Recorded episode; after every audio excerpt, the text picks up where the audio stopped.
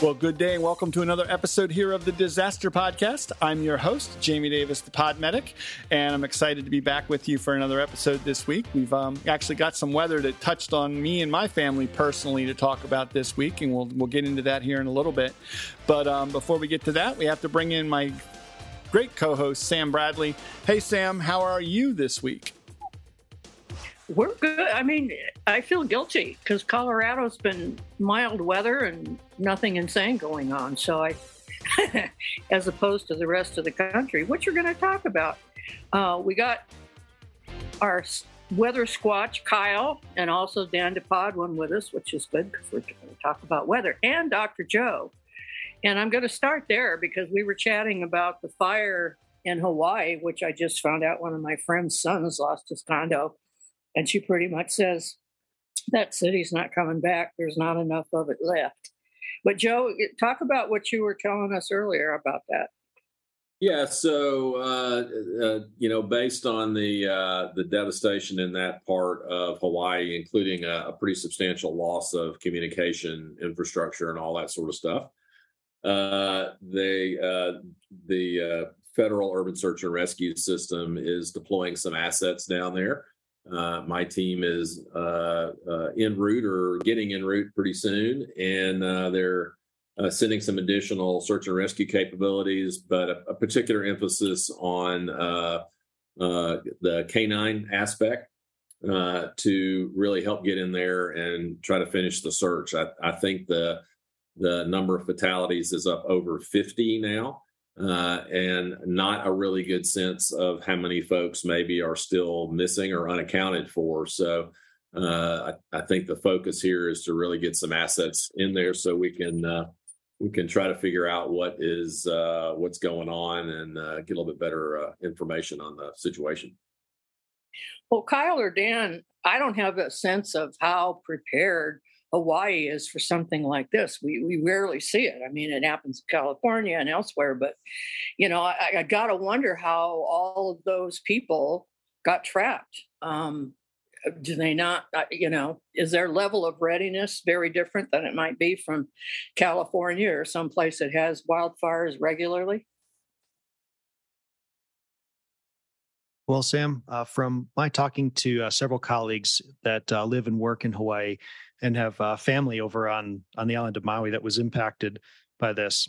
Um, Hawaii and, and, the islands out there, they do get uh, brush fires very frequently, right? It, it's a common occurrence out there, and right, typically they're they're small, they're relatively contained, they don't spread uh, in the wild, out of control, the explosive fire growth like we typically uh, might expect here within the very mountainous areas of the western United States.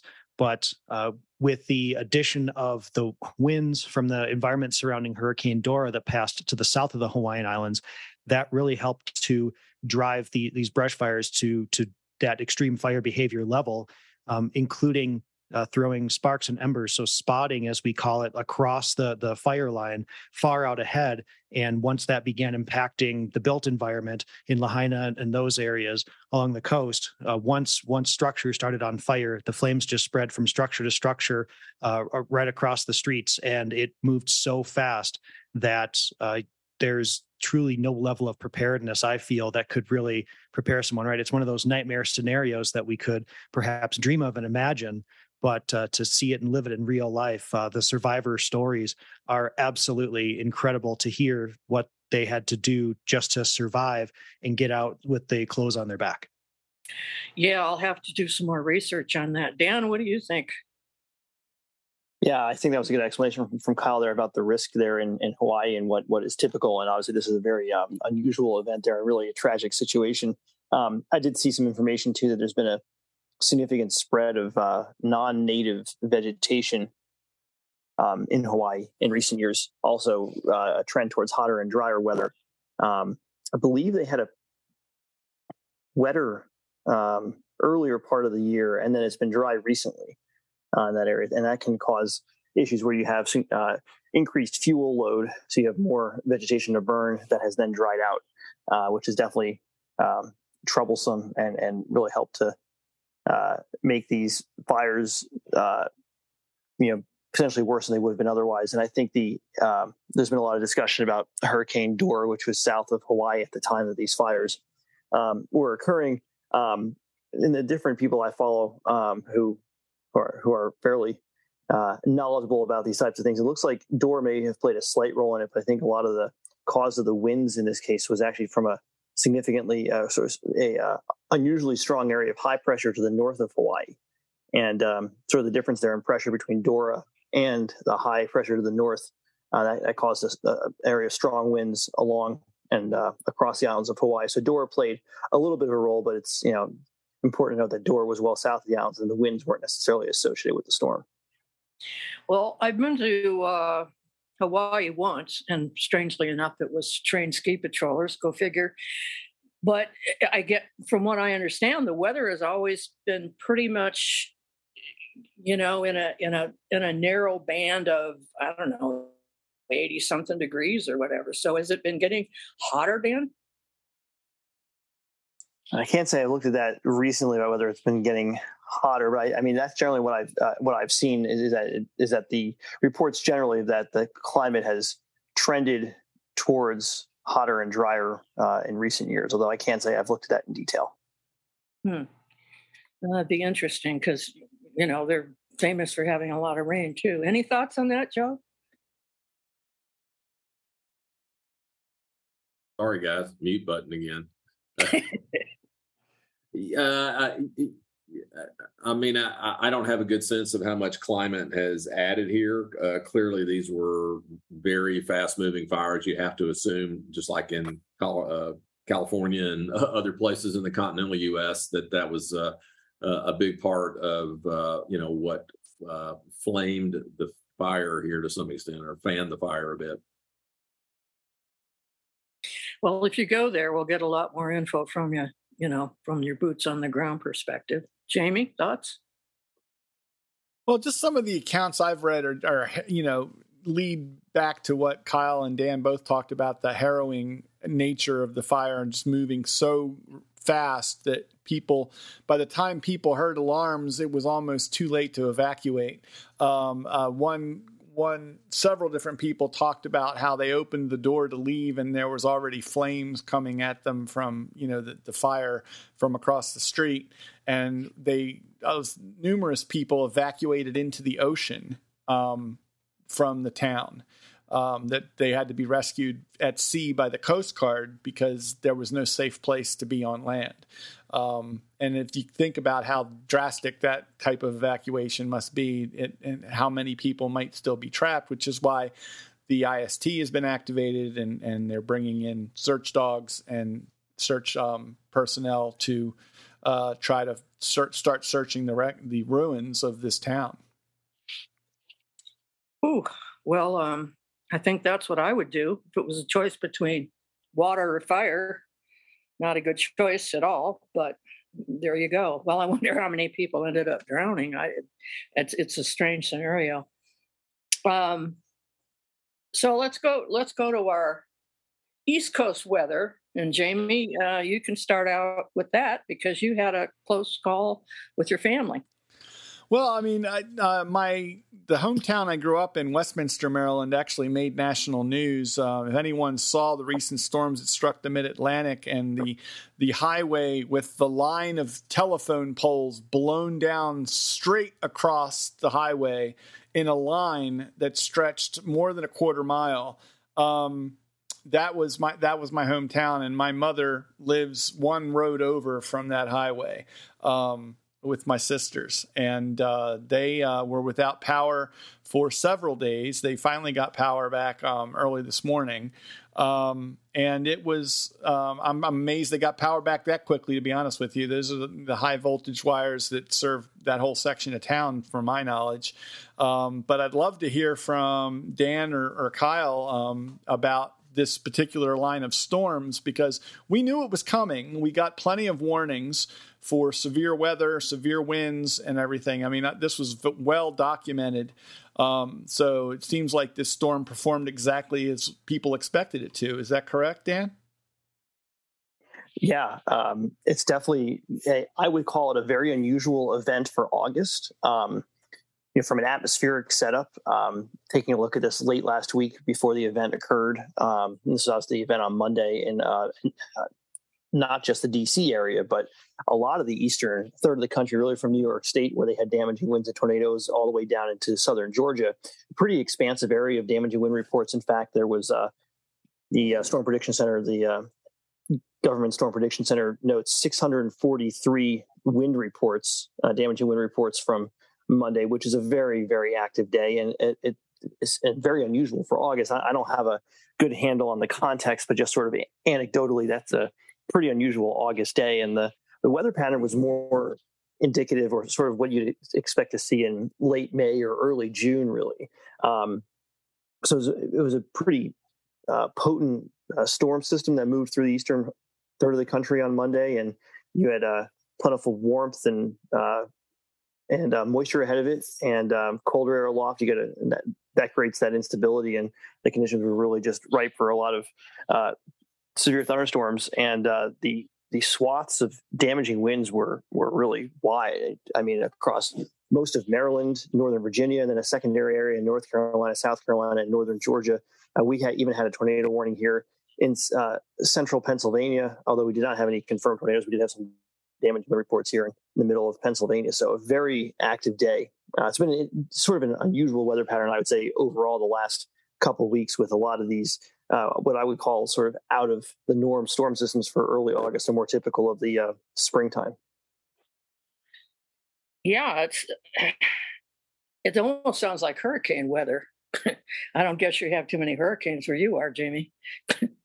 Well, we get a few now and again that blow up the coast um, and and come in, you know, on this part. Usually, they impact uh, uh, the um, Carolinas and Virginia before they get to Maryland. But we are known to have hurricane force winds that come up the coast this far and beyond. Um, Sandy is one that went beyond us up into New Jersey and New York.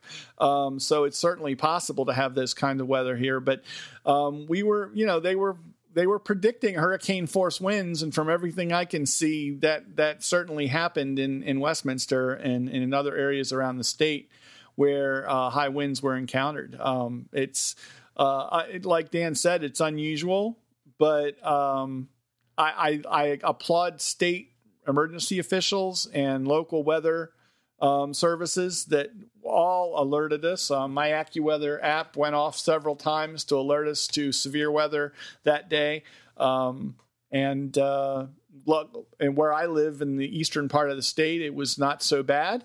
Um, we got a pretty nice thunderstorm blow through and uh, some high winds for about five minutes, and then it cleared out, and uh, we just had rain. So uh, it, it's just one of those things. I think it was the luck of the draw um, or the unluck of the draw, as it were.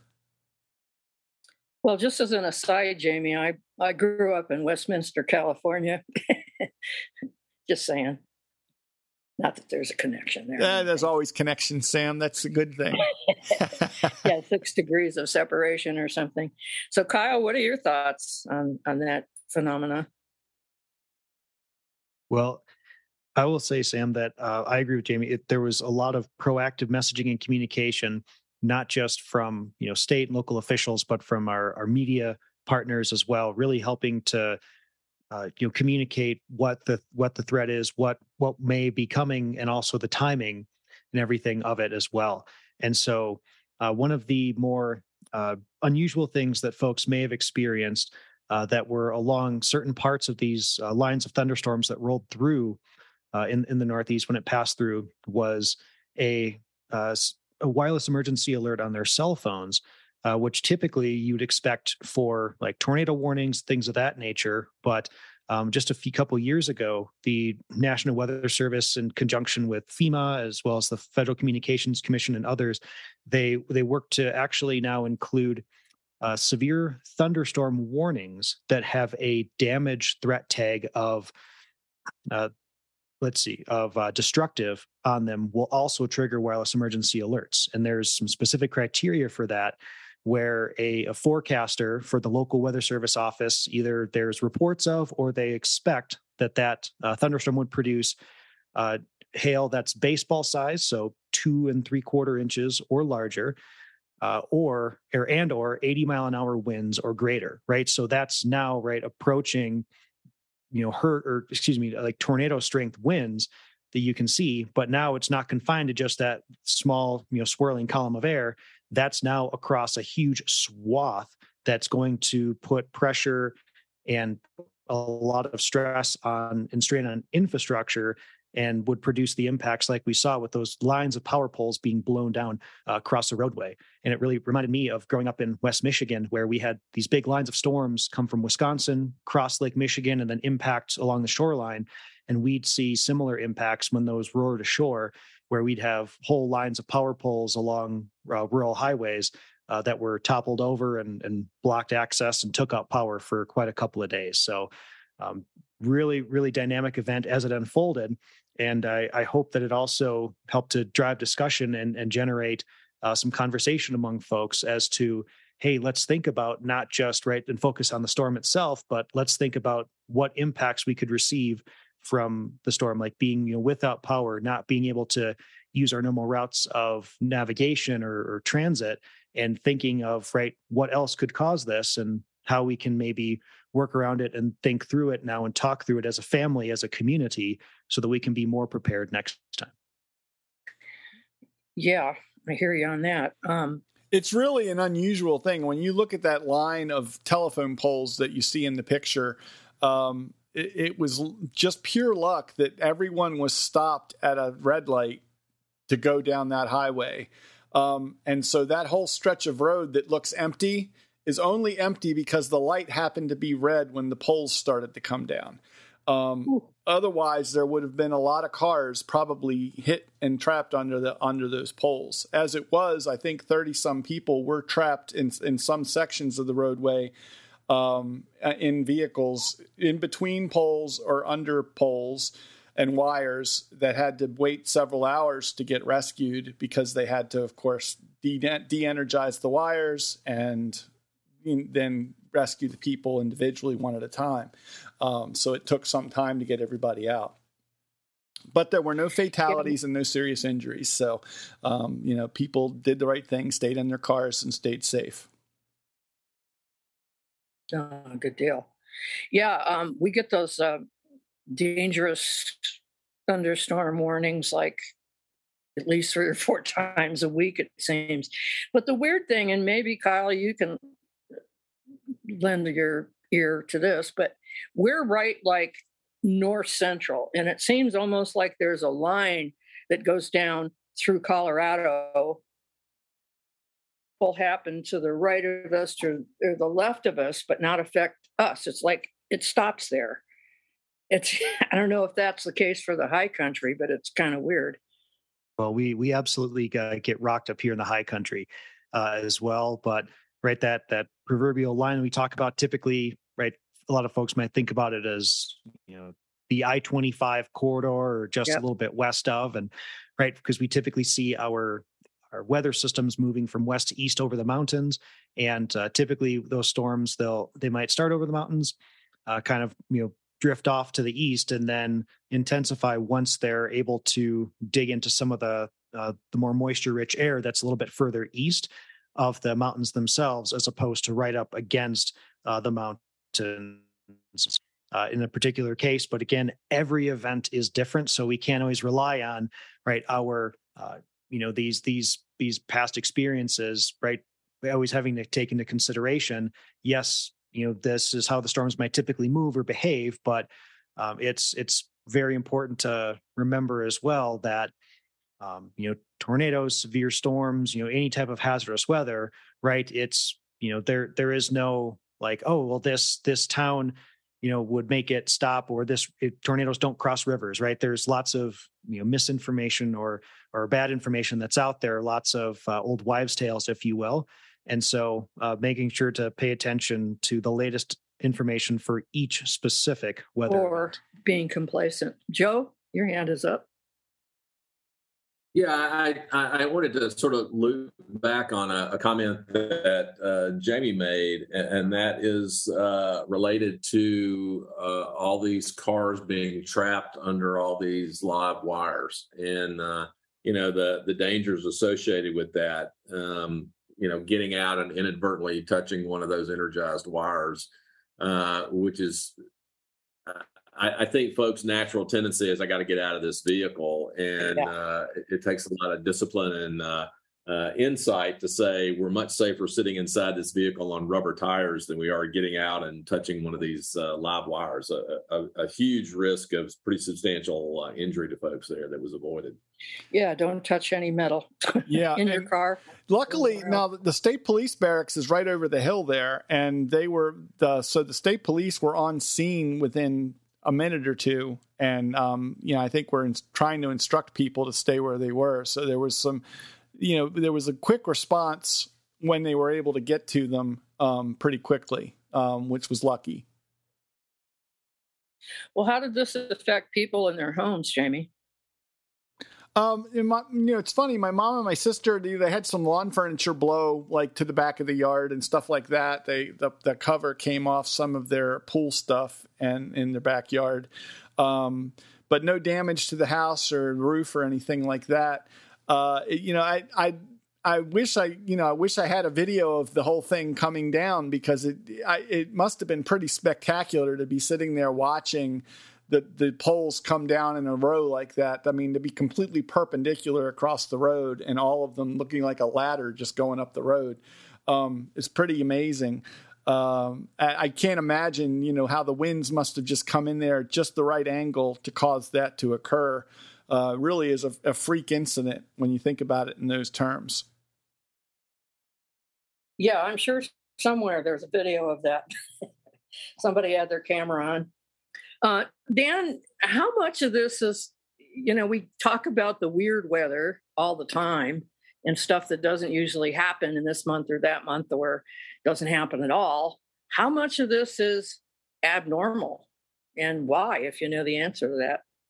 I think the why is always the challenging part. And, you know, I think it's important to note too that these types of, I would call, you know, things that are sort of unusual or, or out of season type things. I mean, these have been happening for a long, you know, for forever, basically for human history. It just seems anecdotally there's been a lot more of these types of things in recent years uh, that sort of really stand out to me from a, from a meteorology perspective. Um, you know, I think it's hard to say exactly why. I mean, obviously, climate change does contribute sort of overall to extremes um, without going into that in great detail. Um, you know, we can't really attribute necessarily specific severe thunderstorms or severe thunderstorm outbreaks to the impacts of climate change. But um, we talked a lot about this a couple years ago during the um, December of 2021. I think, yeah, December 2021, um, significant tornado outbreak in Kentucky and other parts of the Tennessee Valley uh, that was a completely, un- basically not heard of event that had occurred. It had never really been recorded before. And um, the conditions that allowed that event to occur really were because of the fact you had a lot of moisture much farther north than you typically do in December.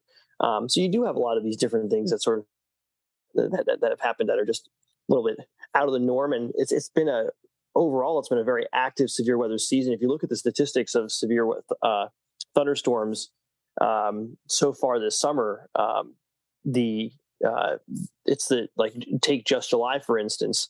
Um, it's the most severe um, the most severe weather reports in July on record. And that record goes back to 2004. Not a huge period of record, but still pretty significant.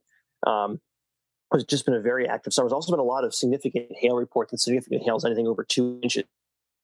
And there's the um, most uh, significant hail reports on record this summer. So it's been a very active uh, summer of severe weather, not just in places that typically receive it, but really across the entire uh, eastern two thirds of the country.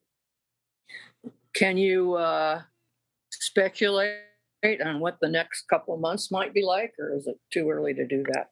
Well, we typically start to see a fall off in severe weather as we head it through August. It's actually a pretty pretty good drop off usually, and then you get a secondary peak. This is just from a, a, climatological perspective. What what what typically happens is you get a secondary but much smaller peak during uh, late October through November, um, and the reason that occurs is because that's when you start to have a lot of um, really significant. Um, what we call mid latitude cyclones, which is just an area of, of low pressure. But those areas of low pressure become stronger as you head into the late fall and then early winter.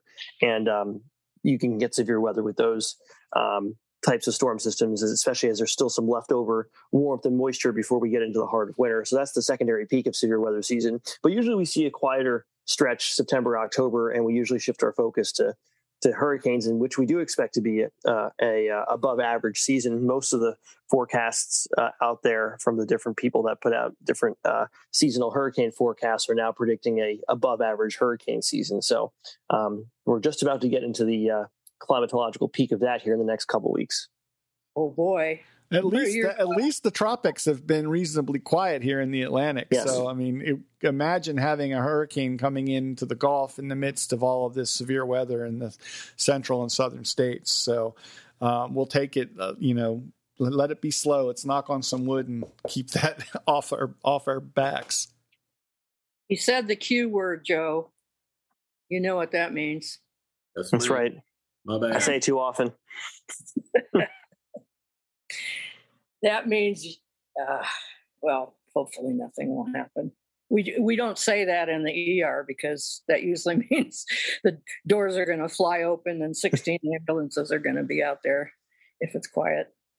Um, well, gee, guys, this is this is like freaky weather. You know what worries me is having these kinds of weather in places where they don't usually have it, and they may not really be prepared for it, such as states that get it all the time. You know, maybe we can get Becky on next time. She can talk about that because, you know, I don't know what their setups are like. Um, a place that doesn't get tornadoes gets tornadoes, or just like the hurricanes we've had that have gone so far up uh, into the other states and created flooding and all of those kinds of things. It, it, it's just not that normal. I don't know. Just well, Sam, I think it's it's really important to focus right not on the not on the event that produces the hazard of the impact, right, but the hazard of the impact itself, right? Because you can have you know hurricanes and and their associated impacts occur in places that you know hurricanes might not typically or the remnants of hurricanes don't typically travel, but that place may regularly deal with uh, flash flooding and riverine and small stream flooding right? They may also deal with you know say high winds typically but maybe those come more as you know lines of thunderstorms as opposed to a you know very narrow swirling column of air that's a tornado right? So it's yes we we it's kind of we talk about the sexiness of the hazards right? Those that's what makes the news but focusing on how do we prepare for for the impacts or what can occur then it won't matter what type of event generates that impact or the need to take action. We can focus on what we need to do versus what's causing it. And like you've always said, Kyle, you've always been an advocate for paying attention to what's going on to your weather apps, AccuWeather especially. But you know, whatever else your community puts out there to alert people, right? And what about what about disaster radios? What do you just recommend on that? Well, Sam, that's a great point, right? Having a, a source of information following a high impact weather or other disaster event is absolutely critical. And what we find time and time again, and this is from our island communities all the way to uh, communities here in the central United States, is that uh, when when other communications networks go down, our broadcast media partners, specifically AM and FM radio, they are incredible partners in helping to and not just being resilient and keeping their broadcast transmitters online and the studio staffed but sharing that critical incident information and updates uh, with folks. Because any type of wireless emergency alert you get for weather right it says check local media. Well that's right uh, that's great guidance. And you know typically we're going to go to a weather app let's say but if our you know data and information networks that we typically rely on have failed we need to have those backup methods. So having a battery powered uh, FM radio is absolutely essential to have in your uh, in your preparedness kit. And that's not just at home, but in your in your vehicle, because now some vehicles are now even coming without uh, AM radio in them, as also uh, at your place of work as well, right? Because disasters don't always strike when we're around all of our supplies we may have stashed or accumulated within our home. So that's uh, that AM FM radio battery powered absolutely uh, critical and essential for receiving those uh, disaster updates and have a go bag in your car but that's a subject for a whole podcast uh, dan any final thoughts from you I think it's just a good reminder, as, as Kyle was saying there, to really think about your preparedness kits and and uh, as we head into the part of hurricane season. Um, you know, it, no matter where you are on a in, in, a coastal location or even an inland location, we, we see impacts from hurricanes well inland many times. There's many examples of that with flooding, freshwater flooding from rain, like Florence and North Carolina in 2017 or 2018, and uh, many, many years ago, Agnes in Pennsylvania in the 70s. So just a good reminder to really take a look at your preparedness kits, um, especially as we head into the heart of hurricane season if you're anywhere along the coast or, or inland, uh, really from the Gulf all the way up the East Coast. Good words. Joe, I'm sure you have thoughts on that. And also, if you find yourself going to Hawaii, please let us know. Uh, I'll I'll definitely keep you guys posted. Uh, and yeah, and I mean it just goes to show that you can never be too prepared, right? No matter where you are, uh, where you live, what you do, uh, there's always issues. So uh, be prepared. And don't think it can't happen to you. And that's unfortunately what happens with a lot of people. Well, Jamie, throwing it back to you. Yeah, and, and I think Kyle had a good good point that it's it's it's preparing for the results of these different incidents and preparing for um, the types of rescues and the types of responses that you can expect given your community's structural capabilities, um, both as a responder and as a, as a community as a whole, and try to to react to that and be prepared for that. Um, and and that comes back around to you know our sponsorship with uh, Paragon Medical Education Group, Joe and the team there. I know Joe, you guys have been really busy, and that doesn't mean that you can't schedule more events and more projects for people to uh, have some great training evolutions in their communities. How can folks find out more about what what it is you do and how to get something customized just for them? Uh, well, no doubt we've been crazy busy. Uh, but that's a good problem. Uh, so we uh, we love to talk to folks so we can set up some uh, amazing training for them. They can find us at uh, Paragon Medical Education Group on the web, Paragon Medical Group on Facebook, or always to the Disaster Podcast or the Facebook page. And now, Joe, you can have a line of cars needing rescues that are all trapped beneath power poles because it could have happened. exactly. There's, there's always a new problem to throw in there that you never think will really occur until it occurs. All right, folks. Um, Kyle, where can folks find you if they want to follow what you're up to online? Well, Jamie, folks can find me on all the major social media platforms under the handle WX Kyle Nelson. I'd love to connect with our listeners and continue the conversation on preparing, taking action, and surviving disaster. And Dan, how about you? Uh, you can find me on Twitter at WXDepo, D-E-P-O, and also in the Disaster Podcast Facebook group. Sam? What Dan said, under Sam Bradley you're Sam Bradley 11, and certainly on our wonderful Disaster Podcast Facebook group and disasterpodcast.com. Jamie? Yeah, and I'll just reiterate, as I always do, that um, you can find me in, under the handle Podmedic. And of course, over at disasterpodcast.com, you can subscribe to the show. So every episode page has subscription links right below the audio player at the top of each page. And uh, you can go there and subscribe using your favorite mobile device and favorite mobile app. So we want to have you get the podcast as it comes out and get alerted when you have new episodes to listen to. So we hope you will continue to come back and do that. And in the meantime, I will just turn it back over to you, Sam. You know, this is one that struck struck a little closer to home for some of us uh, than others. And than other times we've covered incidents like this, but it doesn't mean that it isn't something that we need to be constantly aware of and prepared for. Exactly. And I'm just going to say the same thing I've said any number of times because it makes so much sense. Be prepared wherever you are, know what's going on, have the right equipment in your car and your home. You know, like Kyle was saying, and Dan, listen to what's going on uh, to your emergency providers, have a radio. And again, we could spend a whole podcast on that. So just be prepared.